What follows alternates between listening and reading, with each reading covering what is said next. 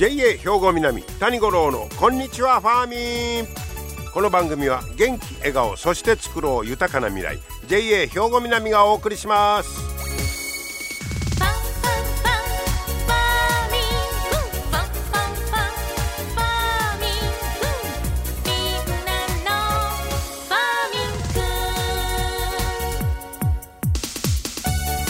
こんにちは谷五郎ですいや12月に入りましたよ。もう入ってしまったと言いましょうもうえらいこっちゃでこれ。こっからの1ヶ月はもうあっという間に過ぎますから。まあできるだけ、えー、計画立ててね、えー、予定を言うた方がまあズボラな人でもええかなというぐらいの師走でございますね、えー、そして、えー、今日は七十二校では立花初めて黄ばむという日です。今日はね。まあこの立花というのは昔は日本ではあの柑橘類の総称を立花とこう言うてたみたいですからまあいろんな柑橘類がまあ初めて黄ばむと。黄ばんでくる頃ですよと。こういうことになりますね。はい、えー、さあそんな12月に入っておりますが、えー、今日はちょっとこんな話題ですが一度食べたらやみつきになる濃厚な味わい。まあそんな口コミが広まって全国から人々を吸い寄せる名物がある。さあ皆さん何やと思います？一度食べたらやみつきになる濃厚な味わい。えー、これ今北海道の羅臼町でえらい流行ってるらしいですけど全国から食べに来るらしいですよ。えー、実はこれが黒ハモ丼。黒ハモ。ハモの黒いやつ。そのまんまやね。でまあうなぎを肉厚にしたようなかば焼きが人気だということなんですね。でまあ何店何店舗かあるみたいですその黒ハモ丼を出すのがね、えー、このラオスの辺りは。でその中の一つ知床食堂、えー、ここの方は多い日には1日で120から130食出る。結構な人気ですやんか。ね。で、初めて注文した人の多くは、まずそのかば焼きの厚み、それと大きさ見てびっくりするって。ごっつい迫力あるみたいですよ。飴色に輝くかば焼きは柔らかく食べやすいそしてうなぎに負けないほどたっぷりと油を含んでるいうことなしですやんかこれね値段は気になるところ1人前1300円かっこ税込みどうですか？まあうなぎのこと思ったらね、えー、こんだけのボリュームやったらねで京都で有名なハモと同じように、えー、店では包丁を細かく入れたあの骨切りこれもやってますと。こういうことなんですね。えー、でもうこの方かここの知床食堂の方は、えー、地元の一部の飲食店でもう十数年前から出してたんやて。えー、で出してたんですけど、えー、まあ当初はあんまり人気がなかったんだそうです。なんで言うたらちょっと皮がな生臭いかもしれんなみたいなことがあって、えー、なかなかこう一気に広がるいうことはなかったらしいです。そこで、えー、このお店の方が、えー、料理法を工夫しまして。で、えー、まず骨切りして、えー、その身をまず網の上に乗せてグリルで焼くんだそうです。でその次に水分を加えながらソフトに焼き上げる。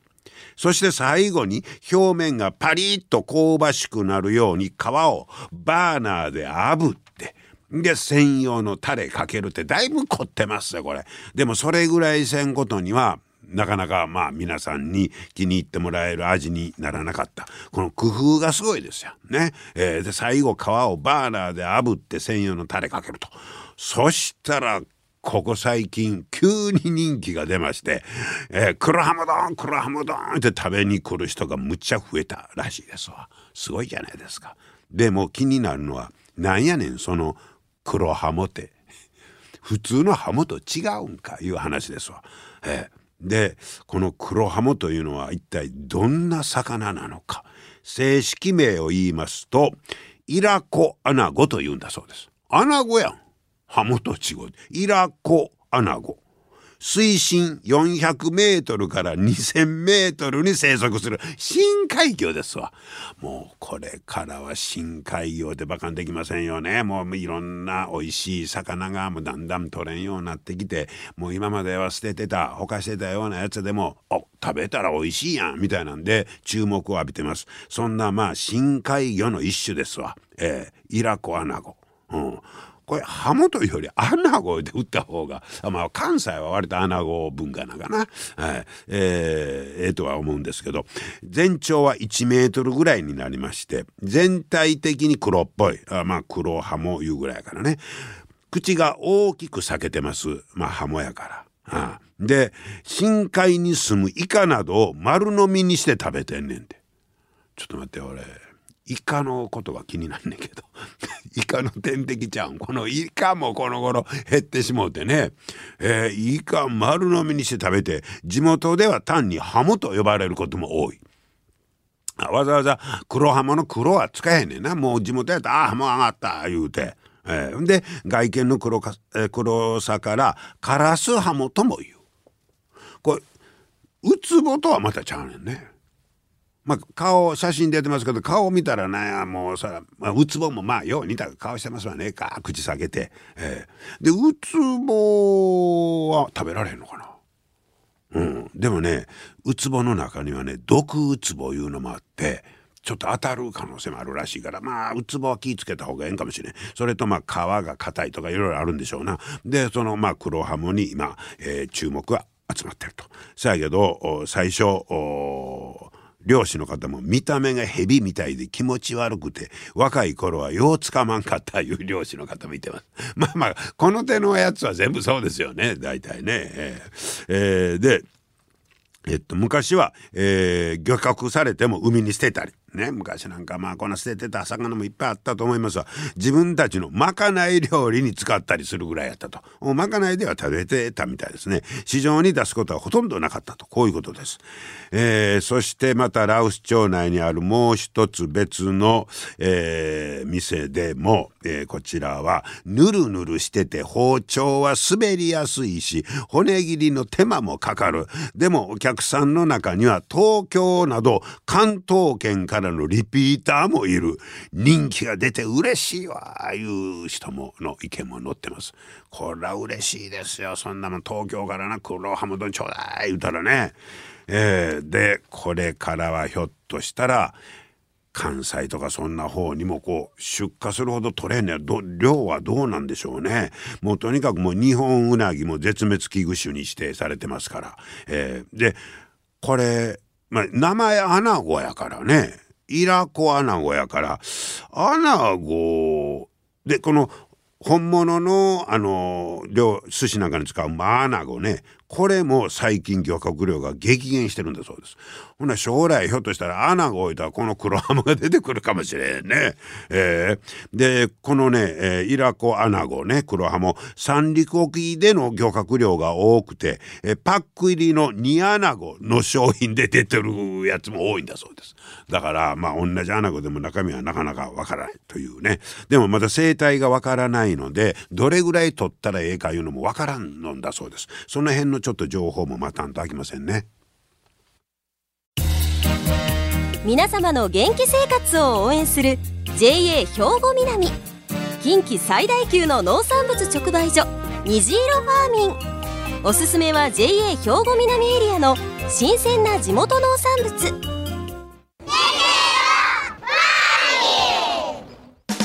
JA 兵庫南は新鮮で安全な農産物の供給。人との触れ合いを大切に地域社会への貢献。人農業自然が共生できる地域社会づくりに取り組んでいきます。皆様の元気生活を応援する JA 兵庫南。JA 兵庫南谷五郎のこんにちはファーミン。さあ今日はですねファーミンショップ二見をご紹介いたします、えー、橋本慎吾店長にお話を伺いました。橋本さんこんにちは。こんにちは。今日はよろしくお願いします、はい、よろしくお願いいたします、えー、ファーミンショップ二見にお邪魔しております。ここはもうあのすぐそそこ近くが山陽電車の東二見駅とはいそうことでね、えーものすごいあの立地条件もいいとこなんですけど、えーこのファーミンショップ二見は結構歴史古いんだそうですね。歴史の方はですね、はい。兵庫南として合併してからですね、はい。まあ2年後ぐらいに経経ってますので、おもう20年近くなってます。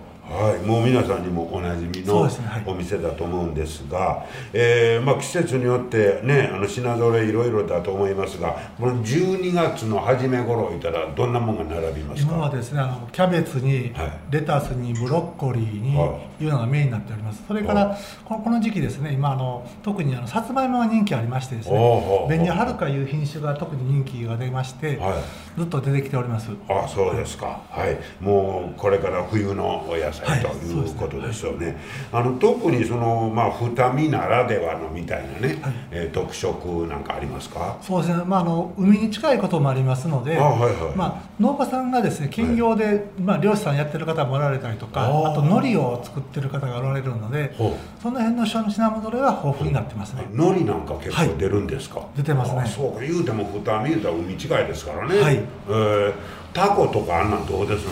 タコがですねここ23年すごく不良でですねう。ん本当でしたらあの、まあ、あのタコ飯の素がですね並んで他の店舗にも送ってるぐらいやったんですけれどほもう。ちょっと、まあ、本当に出ない状態ですね今は、えーは。い、タコが取れん取れん言いますけどやっぱそうなんですね、はい、そうなんですね。はい。はあでもタコなんか並んだ二見らしさが。そうですね。本当は出てほしいですけどね。本当ですね、じゃあこのファーミンショップ二見に、えっと収めてる野菜なんか収めてる農家さんやったら何軒ぐらい、えっと、人数はですねあの二見で登録されてる方は38名ぐらいなんですけれどほも、まあ、あの近隣の魚住とか播磨とかあとあの稲見やそういう、まあ、例えば加古川からも荷物の方来てますので、あはいはいはい。本当にあのすごい人数的にはうん。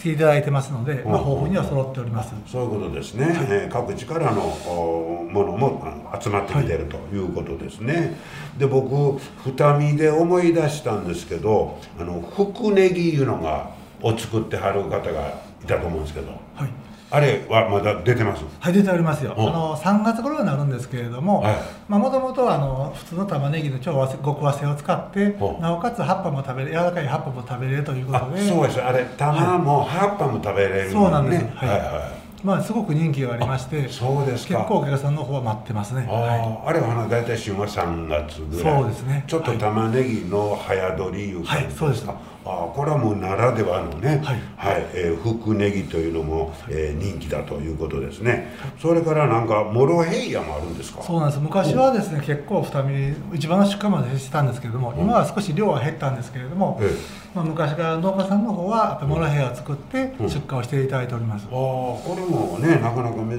しいと言いましょうかね、えーモロヘイヤの作ってる農家さんが近くにあると、はい。こういうことですね。で、えー橋本さんはなんかあのえ店店長歴あのまあ直売所のいろいろ店ありますけど店長歴は兵庫南で多分一番古いやろうって聞いたんですが。そうですね。多分一番古いと思うんです。一番最初、まあ、合併した時にフはァームショップ魚住の店長をさせていただいてはでその後、まあこの二見の方も店長させてもらってるんですよ、はい。でそれから次が、えーファームショップ南行かせていただいてでファームショップ高砂はでファームショップ歓喜はでファームショップ八幡と行かせてもらってますので、はまあとどこ行ってないの？あと行ってないのはね、まあ、播磨の方と、ファームショップ播磨とあと虹色ファーミンだけですね。ですからまあ6店舗行かせていただいてますね。あそうですか、はもう大ベテランですよね。いやまああの食品にね関わることがまあい本当にあのちょっと農業の職人の中でも異質ではあ。ずっとそういうあの農家さんとは、まあ作ったものを集めて売るいうのが大体メインやったんですけどね、ああい。や素晴らしいですね。もう店のことなら任しとけいう感じですよね。いやまあそういうことはないんですけどね。ちゃうそんだけあちこちのね、はい。お店行かれたら、そのそれぞれのお店の違いいうのがよくわかるん違いそうまです。す特にその農家さんが作ってる作物なんかもね、あのいろいろと教えていただいてですね、でうん。僕自身も今正直なところ、まあ、少量多品目ですはあるんですけれども、そういういいものを全部一度作ってみようかなということで、うん。いろんなものを作って、うん。ほんと少しですけどファームショップ二見の方には出荷をしてます。え自分で？はい。そうですええご自身も、はい。まあ言うたら趣味で野菜とか、そうですね。まああ趣味ですね。まあ実際には儲かってないんで趣味だと思います。はい。ああそうですか、そのその他には趣味はお持ちなんですか？その他はそれほどないですけどね、うん。まあねちょっとバイク乗るぐらいかな。うん。意外ともう、うん、近場で済ますタイプなんで。あそうなんですか、でもなんかもうその野菜の顔見たら自然と笑顔こぼれそうな感じですね。そうですね。あの実を言うと本当にあの昔魚住なんかの時でもキャベツでもうん。誰が作ったかなんとなく来た時に分かるぐらいやったんですよ。キャベツ見てキャベツ見たら。このこの時期のこの色合いのこれやったらとかね。すごい。それとかあのいちごでもあそのその時期その時期の1番か2番か3番かってあるんですけどおその時期時期のうんまあ正直な話この時期のこの人の時期が一番美味しいなとかいうのがやっぱり肌で感じますね。はあ。で大体見たらああの人の一応やないのそう分かりますね。その時はその時は分かってましたね。今はちょっと分からないですけどね。いやーいやそんだけこう目利きの利く人に追ってもうたらそれは心強いわそうです。ねそんなやっぱ分かれるんですね。あやっぱりその作柄で言うとやっぱり時期的な方で大体なんとなくこうこの時期のこの人のこれやなというのが分かりますね。艶とか張りとか見た時に。ああそう、はい。それは年々違うでしょ表情は。それでもねやっぱりある程度安定してますねやっぱり。はこのあの土地とかあ。まあそのねハウスの建ってる場所のまあ向きとかそういうのもあるんだと思うんです環けど。境とかもか。なりはい、影響して,、影響してると思いますねそれとまあそれプラス作り手の、はい。その技術もあるしそうね。はい。そういうのはやっぱりずーっとこう伝承されてるいう感じですか、はい。そうですね。自分でパッと作ってもそんなんの真似はなかなかできへん。そうです。いちごとかはなかなかね難しいんですけどただ今あのキャベツとかレタスとかブロッコリーの油中ですね。これが今あの本当にあのうちの営農障害という、まあ、こ子供子らがですねあの指導もちゃんとしてるのと農薬もいいものがあるので本当にあのその通り言うた通りしてしてれば本当そこそこのまあ確実にできますね。夏場の暑い時期のけのけたら、それは本当にすごいですね。技術指導というか、がもうかなり確立されてきてされてますね。はい。それはまあご自分で作ってるから作ってみてもよくわかる、はい。よく質問してるんでね。いや心強いわそうですか。面白いもんですね。だから平均値がぐっと上上がってるということですね、でそこからまだ突出して作る言うたらまたもう一つ腕磨くそうですね。みたいなことなんでしょうかね、はい。へえやっぱり平均値自分は本当上がってますね。上がってる、んで自分で野菜作ってても面白いですか？面白いですね。さすがですねこの世界何十年？そうです。まあそうですね。私だけ食ってますけどいやいやはい。や、えー特にじゃあファーミーショップ二見もうこんなとこが一番売りですよみたいなとこありますか？そうですね、まあ、あの実際年間通じてでしたらね、やっぱりあのもともとスイートコーンとかはいキャベツとかブロッコリーの本当メイン商品やったんで、いこの辺だけは本当に品質の高いものがたくさん出てますね。はい。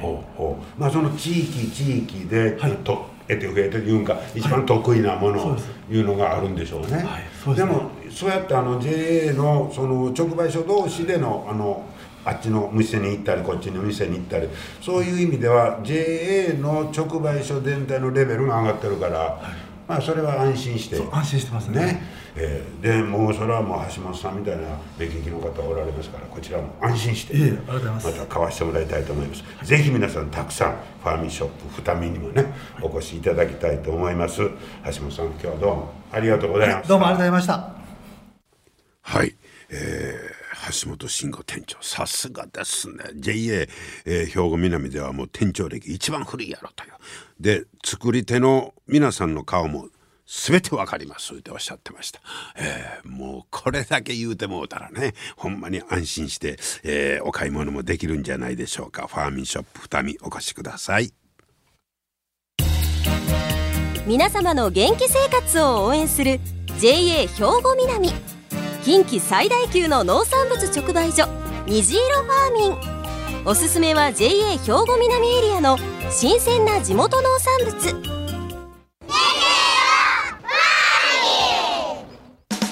JA 兵庫南は新鮮で安全な農産物の供給。人との触れ合いを大切に地域社会への貢献。人農業自然が共生できる地域社会づくりに取り組んでいきます。皆様の元気生活を応援する JA 兵庫南。JA 兵庫南谷五郎のこんにちはファーミン。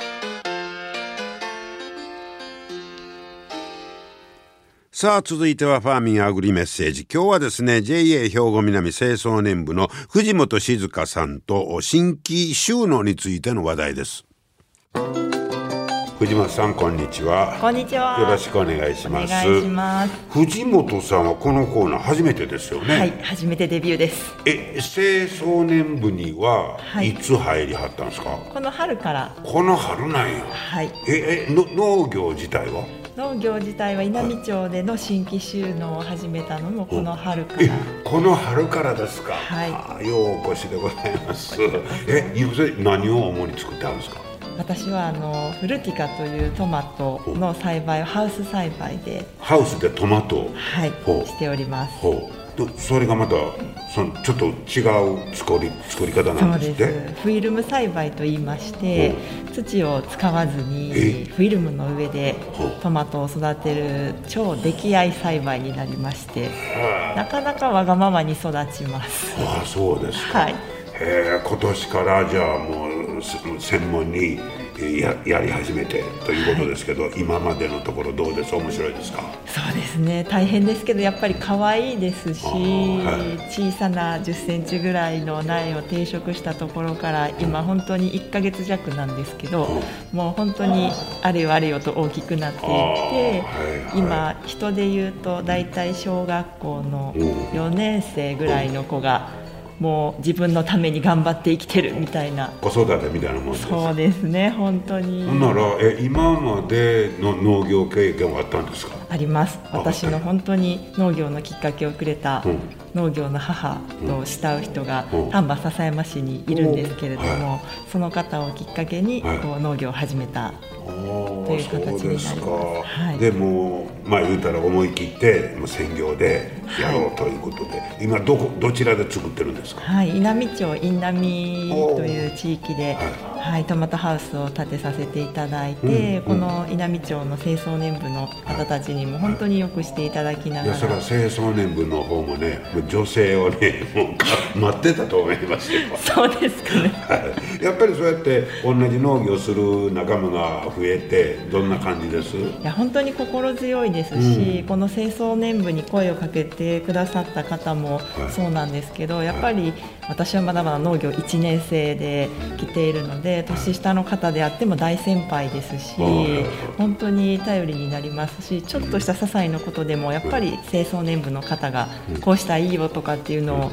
教えてくださるとはありがたいなと思うのでねそういう交流の場に参加させていただけるのが本当に貴重で幸せだなと思いながら、はい、過ごしてます。藤本さんのその子ど子供が育って、えー市場に出始めるっていつぐらいになるんですか？初収穫は12月の頭、本当にトマトの木がクリスマスツリーみたいなイメージですね。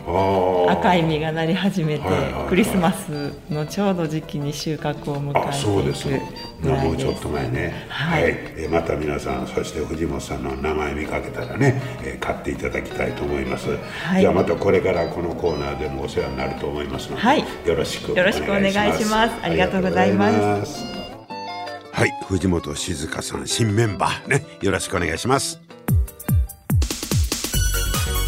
今日も最後までお付き合いありがとうございました。